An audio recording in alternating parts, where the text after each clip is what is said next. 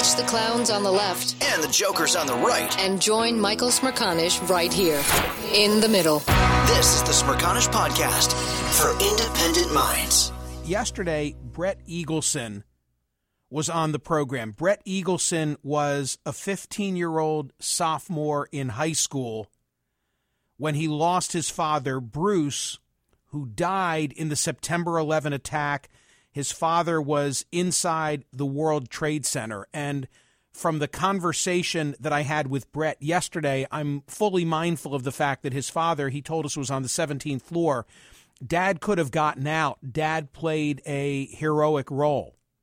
And over the years, Brett, who is now 35 and a banker, has taken a keen interest in the events of September 11 as and in particular the potential role of the Saudis in September 11. He was, of course, you know that 15 of the 19, including bin Laden, who was not one of the 19 but the mastermind, all Saudi nationals. Anyway, he was a guest here on the program yesterday because he's the catalyst. He's the uh, the impetus behind this movement of more than 1,600 people directly affected by the attacks, who recently called on President Biden to not participate in any memorial events for the 20th anniversary of the attacks, which are just one month from tomorrow.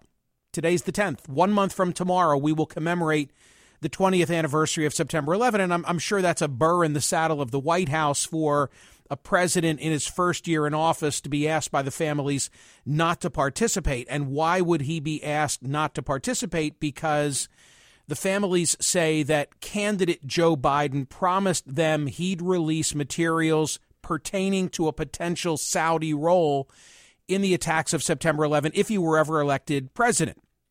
So Brett was here explaining this issue, talking to us about what it is the family would like to see. And lo and behold, that I'm not saying because of his appearance here on the program, although I did have him on CNN Friday night when I was guest hosting for Chris. But uh, let's just give the White House the benefit of the doubt that for the, all the right reasons, uh, they are agreeing with the family and they're trying to give families and they're trying to give them what they want. As the White House said in a statement yesterday, as I promised during my campaign, my administration is committed to ensuring the maximum degree of transparency under the law and to adhering to the rigorous guidance issued during the Obama Biden administration on the invocation of the state secrets privilege. The president added, In this vein, I welcome the Justice Department filing today, which commits to conducting a fresh review of documents where the government has previously asserted privileges and to doing so as quickly as possible.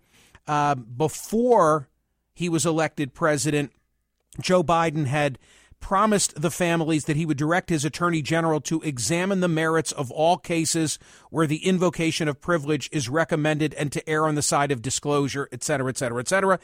Uh, Brett Eagleson, my guest of yesterday, was then asked by a variety of media outlets, you know, are you satisfied? He said that the FBI's review was a step in the right direction, but that it was not sufficient to assuage the family's anxieties. Quote, it sounds like it's promising, but let's see what they actually produce. This is a story that gets into the weeds quickly because you, a lot of names and a lot of a lot of places. I, I think the best distillation of what's this all about is something that Adam Taylor wrote for the New York Times in 2016 when the subject was the 28 pages.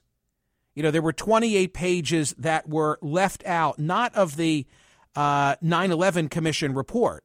The 28 pages for, were from a 2002 report from a congressional investigation that was two years before the 9 11 Commission released its findings.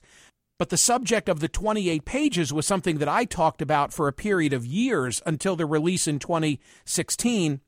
And here's the summary from Adam Taylor that is a good snapshot as to well, what's driving this. What is it that people think we don't know the full story?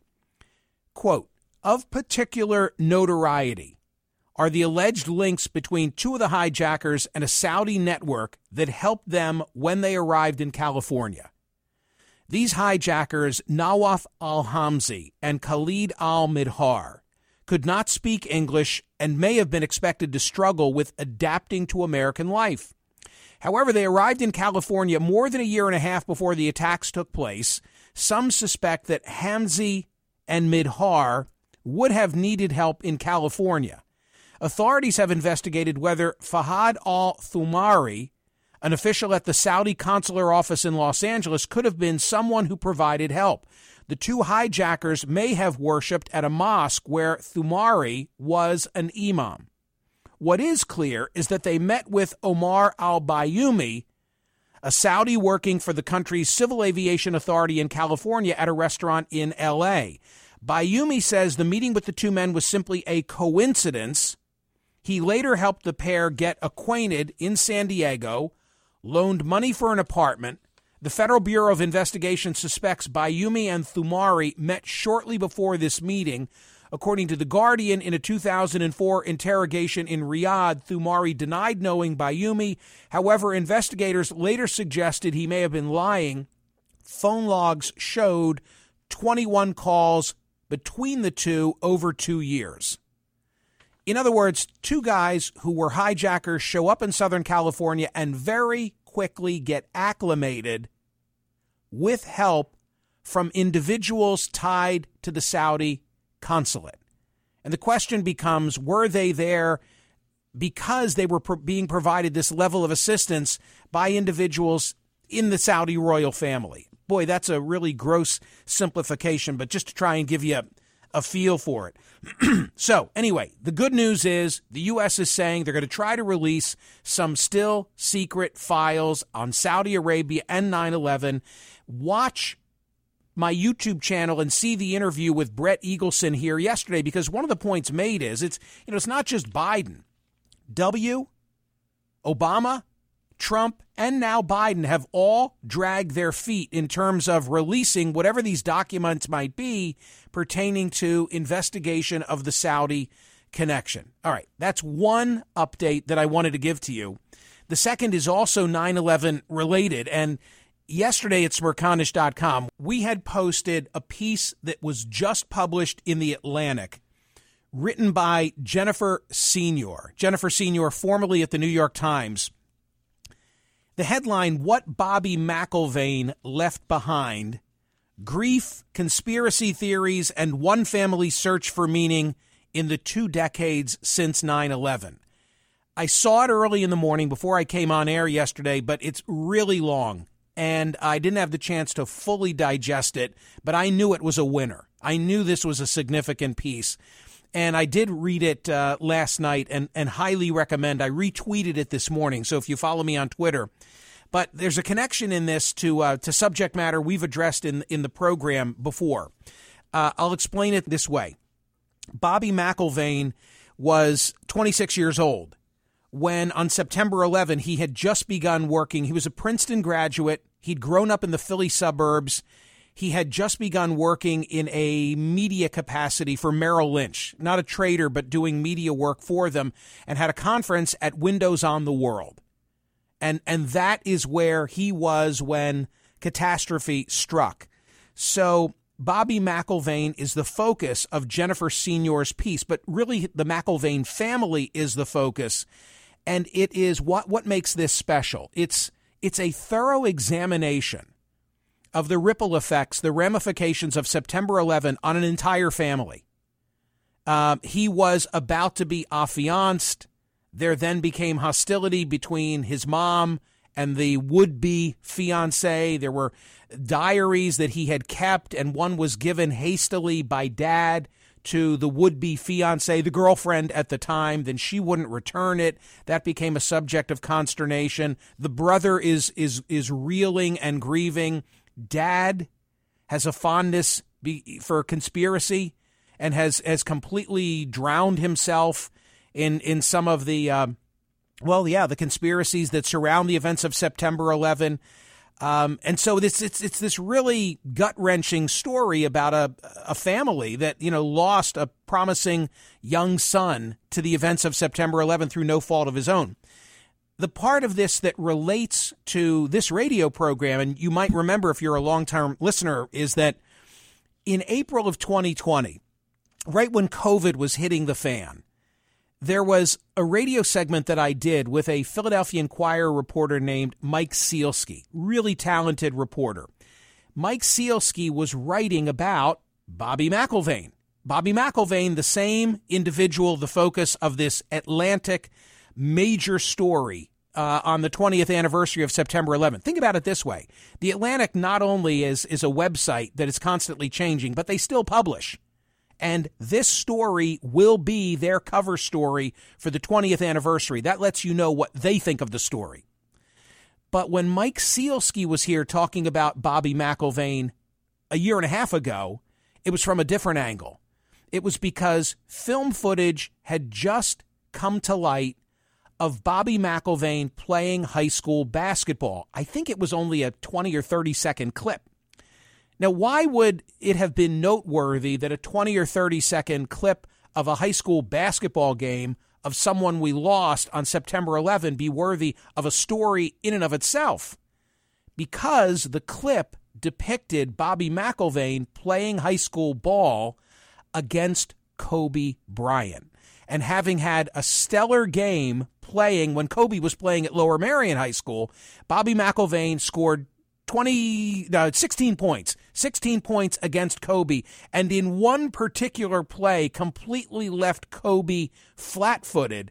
And Sielski wrote a whole story about the basketball game where this promising young man gets the best of Kobe who of course is going to go on to greatness and unfortunately Bobby McIlvaine was going to go on to meet his fate on September 11 anyway here's a piece of Mike Sielski on this program telling us a part of that story.